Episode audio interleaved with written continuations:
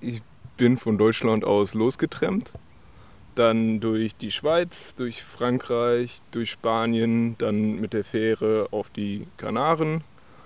Auf den Kanaren habe ich dann drei Monate verweilt und dann im Hafen so viele Menschen wie möglich angesprochen und dann habe ich irgendwann ein Boot gefunden, wo ich anheuern konnte, also sprich ein bisschen Navigation bewachen in der Nacht vom Boot. Und dann bin ich über den Atlantik gesegelt und dann in der Karibik gelandet. Dann habe ich das Boot gewechselt und ja, dann war das so ein bisschen Inselhopping. Und dann kam halt Corona und dann bin ich jetzt wieder im ach so schönen Deutschland. Warum bist du denn trampen gegangen? Also es gibt ja auch andere Möglichkeiten zu reisen. Ähm, ich, für mich war schon immer klar, dass ich reisen will. Ich wollte erst mit dem Motorrad reisen, aber irgendwie habe ich dann doch gemerkt, dass Trampen irgendwie schon cooler ist, weil ich ein Buch gelesen habe mit 50 Euro um die Welt. Sehr gutes Buch, kann ich empfehlen nur. Äh, das ist von einem deutschen Jungen, der in vier Jahren einmal um die ganze Welt wirklich gereist ist. Also sprich so lange nach Westen, bis man wieder im Osten in Deutschland ankommt. Und der hat das Ganze auch mit 50 Euro nur gemacht. Und ja, da dachte ich mir, Trampen kann ich auch. Und ist bestimmt auch viel cooler mit den ganzen Leuten, die man kennenlernt. Und dann habe ich das gemacht. Was haben deine Eltern damals gesagt, als du gesagt hast, Mama, Papa, ich gehe jetzt trampen? Ja, also das war, das war so ein halbes Jahr vorher. Da war ich noch im Abitur und das äh, habe ich einfach mal so rausgehauen beim, beim Weihnachtsessen, so mit allen Verwandten. Das war natürlich nicht so schlau. Und dann ist eine Riesendiskussion losgegangen mit, ach, das ist viel zu gefährlich, bla bla bla. Ähm, dann konnte ich das aber irgendwie bändigen, das Gespräch, und habe dann gesagt, ja, wir können ja nochmal darüber reden, wenn es dann soweit ist. Ich mache jetzt erstmal Abitur. Und dann, als es dann soweit war, war dann nicht mehr so die Frage, so, ja, mach das nicht, sondern wie können wir irgendwie helfen. Warst du denn alleine unterwegs oder hast du jemanden mitgenommen? Ich war alleine unterwegs, habe aber viele Leute kennengelernt und zwischenzeitlich bin ich dann auch mit äh, Leuten zusammengereist. Also erstmal in auf den Kanaren habe ich äh, einen anderen Deutschen kennengelernt, mit dem habe ich auch auf einer Bananenplantage gearbeitet. Und dann nachher habe ich halt die Leute vom Boot sehr doll kennengelernt. Und zum Beispiel ein amerikanisches Pärchen, die mich mitgenommen haben über den Atlantik es war sehr spannend, äh, weil das auch wie so ein ja, Eintreten in die Kultur war. Ähm, ein Boot segelt ja immer unter einer bestimmten Flagge und bei denen war besonders spannend, dass äh, die Frau Hillary Clinton Wählerin war und er Trump Wähler und dann so sich zurückzulehnen und die Diskussion mit anzuhören war sehr amüsant. Hast du denn kulturelle Unterschiede schon festgestellt? Ja, also es gibt ja sehr, ich war ja in verschiedensten Ländern und ich habe auch äh, Tagebuch geführt und habe auch so ein Kulturjournal, sage ich jetzt mal, geführt und so ein bisschen aufgeschrieben, was so die Unterschiede sind zu den verschiedenen Kulturen. Was ist dabei rausgekommen? Ja, komplett unterschiedlich. Also so Sachen, die einem halt auffallen. Zum Beispiel in der Karibik ist die Arbeitsmoral halt komplett anders als in Deutschland. In der Karibik habe ich zum Beispiel auch gearbeitet, habe äh, den Kiel geschrubbt zum Beispiel, also sprich immer unter das Boot tauchen, schrubben, dann wieder auftauchen, Luft holen, Minute Pause machen, dann wieder ein bisschen schrubben. Und da habe ich dann äh, auch sehr viele Leute kennengelernt. Zum Beispiel äh, ist es ja so, dass in der Karibik ist so vom Feeling her ist es ein bisschen wie in Afrika, würde ich sagen, wie man sich das vorstellt in Afrika. Ich war noch nicht in Afrika. Äh, 90 Prozent der Leute sind halt dunkelhäutig und das Erste, was man hört, wenn man an Land geht, ist Reggae-Mucke und ähm, ja, einer von den Leuten hat mir dann auch ganz stolz erzählt, dass er, dass er immer eine Woche arbeiten geht und dann eine Woche Pause macht und ja, dass das ganz normal wäre. Und ja. Apropos Arbeiten, hast du eigentlich auch selber für deine Reise ähm, gearbeitet? Also wie viel Geld hast du dir etwa angespart? Ich bin mit 2000 Euro losgezogen und habe mir so 5 Euro eingeplant pro Tag. Ähm, beim Reisen sind halt die Hauptkosten eigentlich äh, die Unterkunft, der Transport und das Essen. Dadurch, dass ich halt getrennt bin, hatte ich für den Transport halt keine Kosten. Dadurch, dass ich äh, entweder Leute angequatscht habe, einfach ob ich bei denen pennen kann, oder dadurch, dass ich draußen geschlafen habe, konnte ich dann halt die Unterkunft auch einsparen und dann habe ich halt nur 5 Euro ausgegeben pro Tag. In Europa war das ein bisschen schwierig, da habe ich dann auch drei Wochen mal eine Haferflocken-Diät gemacht und morgens, mittags, abends Haferflocken gegessen mit Wasser. Aber ja, muss man auch mal erlebt haben. Wie hast du dir die Leute ausgesucht? Also bist du da durchgelaufen und gesagt, der sieht ganz nett aus und den frage ich jetzt mal, oder? Nee, also ich eigentlich immer unterschiedlich das gemacht. Also an Rastplätzen habe ich einfach Leute so viel wie es geht angequatscht, bis einen irgendjemand mitgenommen hat. Manchmal habe ich Schilder geschrieben und dann einfach Daumen rausgehalten, manchmal einfach nur Daumen rausgehalten. Es hat immer funktioniert eigentlich. Hattest du Angst zwischenzeitlich mal, dass, weiß ich nicht, dass du vielleicht an die falsche Person gerätst oder so, weil du ja auch allein unterwegs warst? Nee, hatte ich überhaupt nicht. Ich habe tatsächlich vorher meinen Eltern gesagt, dass wenn ich bei der Reise sterbe, dass ich dann glücklich gestorben bin, weil es ist schlimmer, etwas nicht zu tun, weil man Angst hat, als irgendwas zu machen und dann dabei zu sterben. Also ich hatte eigentlich überhaupt keine Angst. Ich hatte da ziemlich Vertrauen immer und man lernt so viele nette Leute kennen. Beim Trampen ist es auch eigentlich auch so, dass nur die netten Leute anhalten und die, die anderen Leute, die fahren eigentlich einfach weiter. Äh, am Ende der Reise hatte ich halt Angst, dass ich die Reise abbrechen muss wegen Corona, was dann ja auch der Fall war.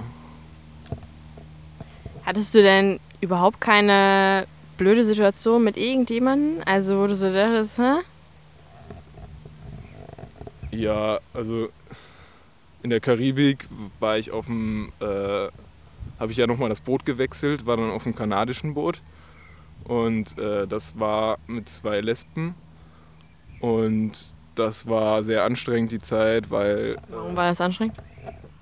Weil äh, die, das war jetzt, weil die irgendwie lesbisch waren oder so, weil die eine hat eine bipolare Störung und dadurch hatten wir halt ziemlich viel Stress auch beim Segeln und die andere wiederum, die Kapitänin, hat Epilepsie und äh, ein Problem mit Blutdruck. Das heißt, wenn sie äh, gesessen hat und aufgestanden ist zu schnell, ist sie einfach umgekippt. Ähm, du bist ja viel gesegelt. Hattet ihr wettertechnische Probleme schon mal, so dass man auch so dachte, hm, weiß ich nicht, ob das heute so gut ausgeht? Äh, wir hatten zwischendurch sturmähnliche Verhältnisse. Dabei ist uns auch der äh, Baum gebrochen, also nicht der Mast, sondern der, der Mast quasi, der vom Mast abgeht und das Segel hält an der Unterkante. Ähm, aber das haben wir dann ziemlich schnell repariert gekriegt. Ähm, wir hatten zwischendurch so 35 Knoten Wind. Das ist relativ viel Wind, aber ist jetzt nicht so richtig Sturm. Und wir hatten auch zwischendurch äh, 9 Meter hohe Wellen und das war schon ziemlich hart. Aber am härtesten beim Segeln war die Anfangszeit, so die ersten drei, vier Tage auf dem Boot, weil da muss man aufpassen, dass man halt alles drin behält. Hast du alles drin behalten? Ich habe am zweiten Tag einmal gekotzt, weil ich zu viel äh, auf einmal gegessen habe. Man, also bessere Strategie ist halt immer stetig ein bisschen zu essen und auch nicht so viel Flüssigkeit zu nehmen. Auf der anderen Seite muss man dann halt gucken, dass man nicht dehydriert. Und ja, am Anfang, die Anfangszeit ist auch noch hart, weil man muss sich halt an einen neuen Schlafrhythmus gewöhnen und generell halt an die Bewegung vom Boot. Dann muss man sich halt auch angewöhnen, im, auf dem Rücken zu schlafen, weil ansonsten fliegt man gegen die Decke oder gegen die Wand und auf dem Rücken ist es halt einfach am stabilsten. Und ja, ich hatte immer Nachtwache von 0 bis 4 Uhr und halt am Tag von 12 bis 4 Uhr. Und ja, man muss dann immer gucken, dass man, dass man irgendwie ein bisschen davor pennt, ein bisschen danach und ja, keine Ahnung. Man muss halt einfach gucken, dass man nicht in seinen Schichten pennt, sonst kannst du halt so viel pennen, wie du willst. Wir hatten zwei Regeln am Boot. Einmal, dass keiner über Bord geht und einmal, dass äh, keiner über die Gasleitung stolpert. Das wäre nämlich auch nicht so gut. Was war die längste Zeit, die ihr mal ähm, auf See wart? Das war die Atlantiküberfahrt, also 22 Tage. Wir haben länger gebraucht als Kolumbus vor 300 Jahren, als er das das erste Mal gemacht hat. Also wir hatten ein ziemlich sicheres Schiff, also aber sehr schwer, sehr langsam. Was war denn dein schönstes Erlebnis, das du auf, äh, generell in deiner Reise hattest? Oh, ich hatte eigentlich sehr viele schöne Erlebnisse. Also manche Tage sind halt, da hat man so jede Art von Gefühlen, aber am Ende des Tages ist man trotzdem einfach glücklich. Sei es, wenn man einen Tag lang den ganzen Tag trennt und zwischendurch mal drei Stunden Wartezeit hat und denkt, scheiße, kommt jetzt wirklich der Nächste, der mich hier mitnimmt oder nicht. Äh, dafür freut man sich dann umso mehr, wenn dann jemand einen wieder mitnimmt. Ähm, und ich persönlich fand es sehr schön, äh, mit vier verschiedenen Kulturen an einem Tisch zu sitzen und sich einfach zu unterhalten. Oder ja, bei der Atlantiküberfahrt hatten wir auch äh, einmal 50 Delfine ums Boot. Also ungelogen, es waren wahrscheinlich mehr als 50. Wir waren in so einem Naturschutzgebiet in Anführungsstrichen, also einfach ein Gebiet, wo nicht industriell gefischt wird. Und die sind uns einfach sieben Stunden lang gefolgt und waren die ganze Zeit ums Boot rum. Hattest du denn auch Begegnungen, also wo du sagst, boah, die sind mir, die bleiben mir wahrscheinlich mein ganzes Leben lang in Erinnerung? Ja, auf jeden Fall. Also, ja. Abgesehen von den beiden Frauen? Ja, die auf jeden Fall natürlich. Manchmal hat man natürlich komische Begegnungen. Also ich weiß jetzt nicht, wie die Leute heißen, aber manchmal schläft man natürlich einfach irgendwo draußen. Und dann wacht man halt aus und dann ist da irgendein Junkie oder ja, Obdachlose an deinen Sachen oder so, die man dann verscheuchen muss oder so. Ähm, in, in, auf den Kanaren sind sehr viele Obdachlose. Ich habe mich mit vielen auch angefreundet, aber ja, da macht man halt sehr viele Begegnungen so mit Leuten. Generell, wenn man draußen schläft, äh, wird man manchmal geweckt von irgendwelchen Leuten, die besoffen sind oder so. Hast du noch Kontakt zu manchen Leuten? Ja, ich habe äh, noch zu, also zu den ganzen Seglern habe ich noch Kontakt. Zum Noah habe ich auch noch Kontakt. Der ist, sitzt jetzt in äh, Panama fest. Der hat ein, irgendwie ein paar Tage früher ein Boot gefunden und ist auch über den großen Teich. Und ja, der wird weiter reisen, aber ist auch ein bisschen frustriert, weil er jetzt da festhängt.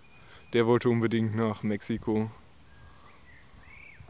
Hast du, hattest du denn äh, bestimmte Ziele, die du auf jeden Fall sehen wolltest?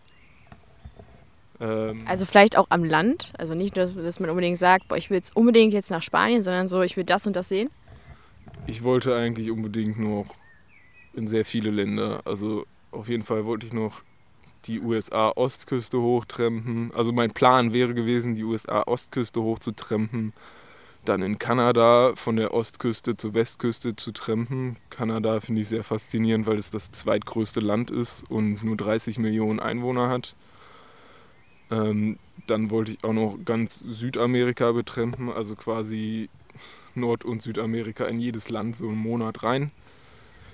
Und dann hätte ich sehr wahrscheinlich auch noch den Pazifik überquert und dann Asien bereist. Und ja, es wäre der Plan gewesen, auf jeden Fall komplett einmal um die Erde rum. Es hat jetzt nicht geklappt, aber ja, also auf meiner Liste steht, ich habe eine Bucketliste äh, mit Sachen, die ich halt machen will, bevor ich draufgehe quasi. Und äh, ja, da steht halt an oberster Stelle jedes Land der Welt bereisen und die Welt umsegeln, einmal komplett. Welcher Ort hat dir bis jetzt am aller, allerbesten gefallen? Ich würde einfach sagen, ich glaube, ein Ort ist einfach nur so gut wie die Leute, die mit einem da sind. Und ja, und in der Karibik war ich halt nur auf so karibischen Inseln, die alle so ein bisschen, die haben zwar was eigenes, aber die sind halt auch alle irgendwie schon sehr europäisch, weil das alles alte Kolonien sind. Und da wird halt auch Englisch gesprochen und keine Ahnung. Ich finde gerade die Kulturen eher interessant, die wirklich anders sind als die europäischen. Hast du denn manchmal was anderes erwartest, erwartest als äh, du gesehen hast? Ähm, ich hatte eigentlich gar keine richtigen Erwartungen. Also, aber im Nachhinein kann ich sagen, dass äh, manchmal waren manche Tage sehr langweilig. Aber wenn ich jetzt im Nachhinein drauf gucke, waren die trotzdem schön. So, also schöner, als wenn man jetzt hier zu Hause sitzt und sich langweilt. Weil das ist dann immer nur so eine Pause von den ganzen Eindrücken, die man hat beim Reisen, von dieser Reizüberflutung. Ähm, ja, und diese Pausen sind dann auch immer gut, um das Ganze zu verarbeiten. Kannst du vielleicht mal so einen typischen Tag beschreiben, wenn du quasi unterwegs warst? Also angefangen beim Aufstehen? Ähm, ja, also so ein bisschen Tagesroutine hatte ich, aber es kam auch immer so auf den Ort an. Ist halt sehr in den Tag hineinleben auch. Ähm, für den Kanaren war halt so der Tagesablauf eigentlich, als ich noch mit Noah unterwegs war. Noah hast du unterwegs getroffen, ne? Ja, das habe ich vorhin auch. Ja, ich weiß, aber das aufgreifen. Ja, und äh, ja, wir sind halt aufgestanden, haben erstmal Yoga gemacht am Strand, sind schwimmen gegangen, dann haben wir gegessen. Dann sind wir in die Stadt gegangen, erstmal zu Meckes Handy aufladen, ganz wichtig. Dann sind wir in den Hafen gegangen, haben alle äh, Leute angequatscht, die wir getroffen haben. Nach einer Zeit kennst du halt jedes Boot, was da ist und weißt dann, welches Boot neu reingekommen ist. Und dann geht es nur noch um die Boote. Und ja, dann wird man zwischendurch von der Security rausgeschmissen, das ist ganz normal am Hafen. Und ja, dann sind wir meistens noch wandern gegangen. Dann abends halt wieder unter freiem Himmel dann schlafen nach dem, nach dem Essen kochen auf dem Campingkocher. Habt ihr euch, äh, habt ihr immer unter freiem Himmel geschlafen oder auch mal eine Unterkunft ähm, euch gemietet? Äh, wir wurden zwischendurch mal eingeladen, ähm, aber wir haben auch in Höhlen gepennt. Ähm, mein Zelt hatte ich am Anfang, aber das habe ich dann irgendwann weggeschmissen, weil es zu schwer war.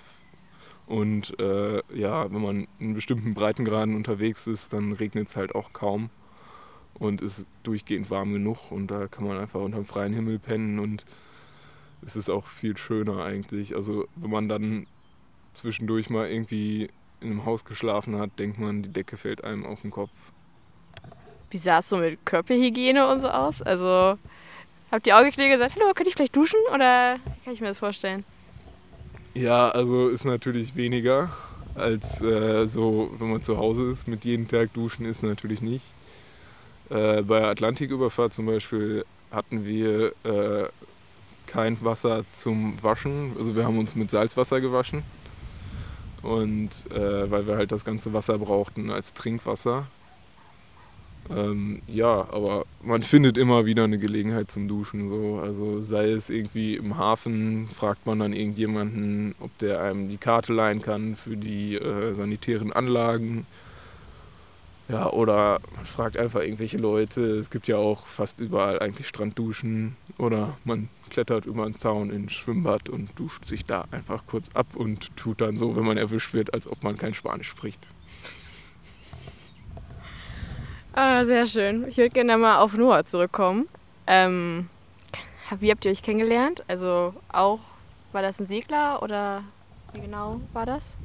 Also Noah ist erst den Jakobsweg gelaufen und dann hat er auf dem Jakobsweg gehört, dass das funktioniert mit dem Trampen übers Meer. Moment, ähm, woher kommt Noah? Wie alt ist Noah? Wie können wir uns den vorstellen? Ähm, Noah ist, oh, ich glaube, er ist 23. Ist ja auch egal. Ähm, er hat Biologie studiert und dann Bachelor fertig gemacht, war da auch irgendwie der Beste, glaube ich, seines Studiengangs. Ähm, hatte dann aber keine Lust mehr auf das Leben in Deutschland, weil er sich eingesperrt gefühlt hat, weil er auch sehr viel im Labor gearbeitet hat und es war immer dasselbe und Noah ist so ein bisschen so ein rastloser Typ und äh, der braucht einfach ja, neue Begegnungen, neue Menschen, die er kennenlernen kann, jeden Tag am besten. Und ja, den habe ich dann auf den Kanaren kennengelernt, weil ich ähm, jemand anderen kennengelernt hatte, der Noah kennt. Und der meinte, ja, der ist jetzt auch vor drei Tagen angekommen und der arbeitet jetzt auf einer Bananenplantage. Und dann habe ich über ihn halt Noah kennengelernt. Und dann war ich auch einen Monat da auf dieser Bananenplantage, habe da ein bisschen gearbeitet. Und dadurch halt auch sehr viel von den Inseln gesehen, also von den Kanarischen Inseln. Und warum haben sich eure Wege getrennt? Oder konntest du dir nicht vorstellen, weiter mit Noah zu reisen? Weil gemeinsame Erlebnisse teilen ja auch manchmal ein bisschen was hat. Äh, wir haben versucht, eine Zeit lang ein, äh, also ein Boot zusammenzufinden, aber das ist halt sehr schwierig, weil die meisten Leute tun sich schwer, eine Person mitzunehmen. Ist ja irgendwie was anderes, als wenn man jemanden mit dem Auto ein paar Stunden mitnimmt weil man lebt mit dem ja quasi zusammen, ist auf die Person angewiesen. Und ja, er hat dann halt früher ein Boot gefunden und war dann auch in Ordnung. So. Du hast ja auch gesagt, dass Noah eher so der rastlose Typ ist. Bist du auch eher so der rastlose Typ?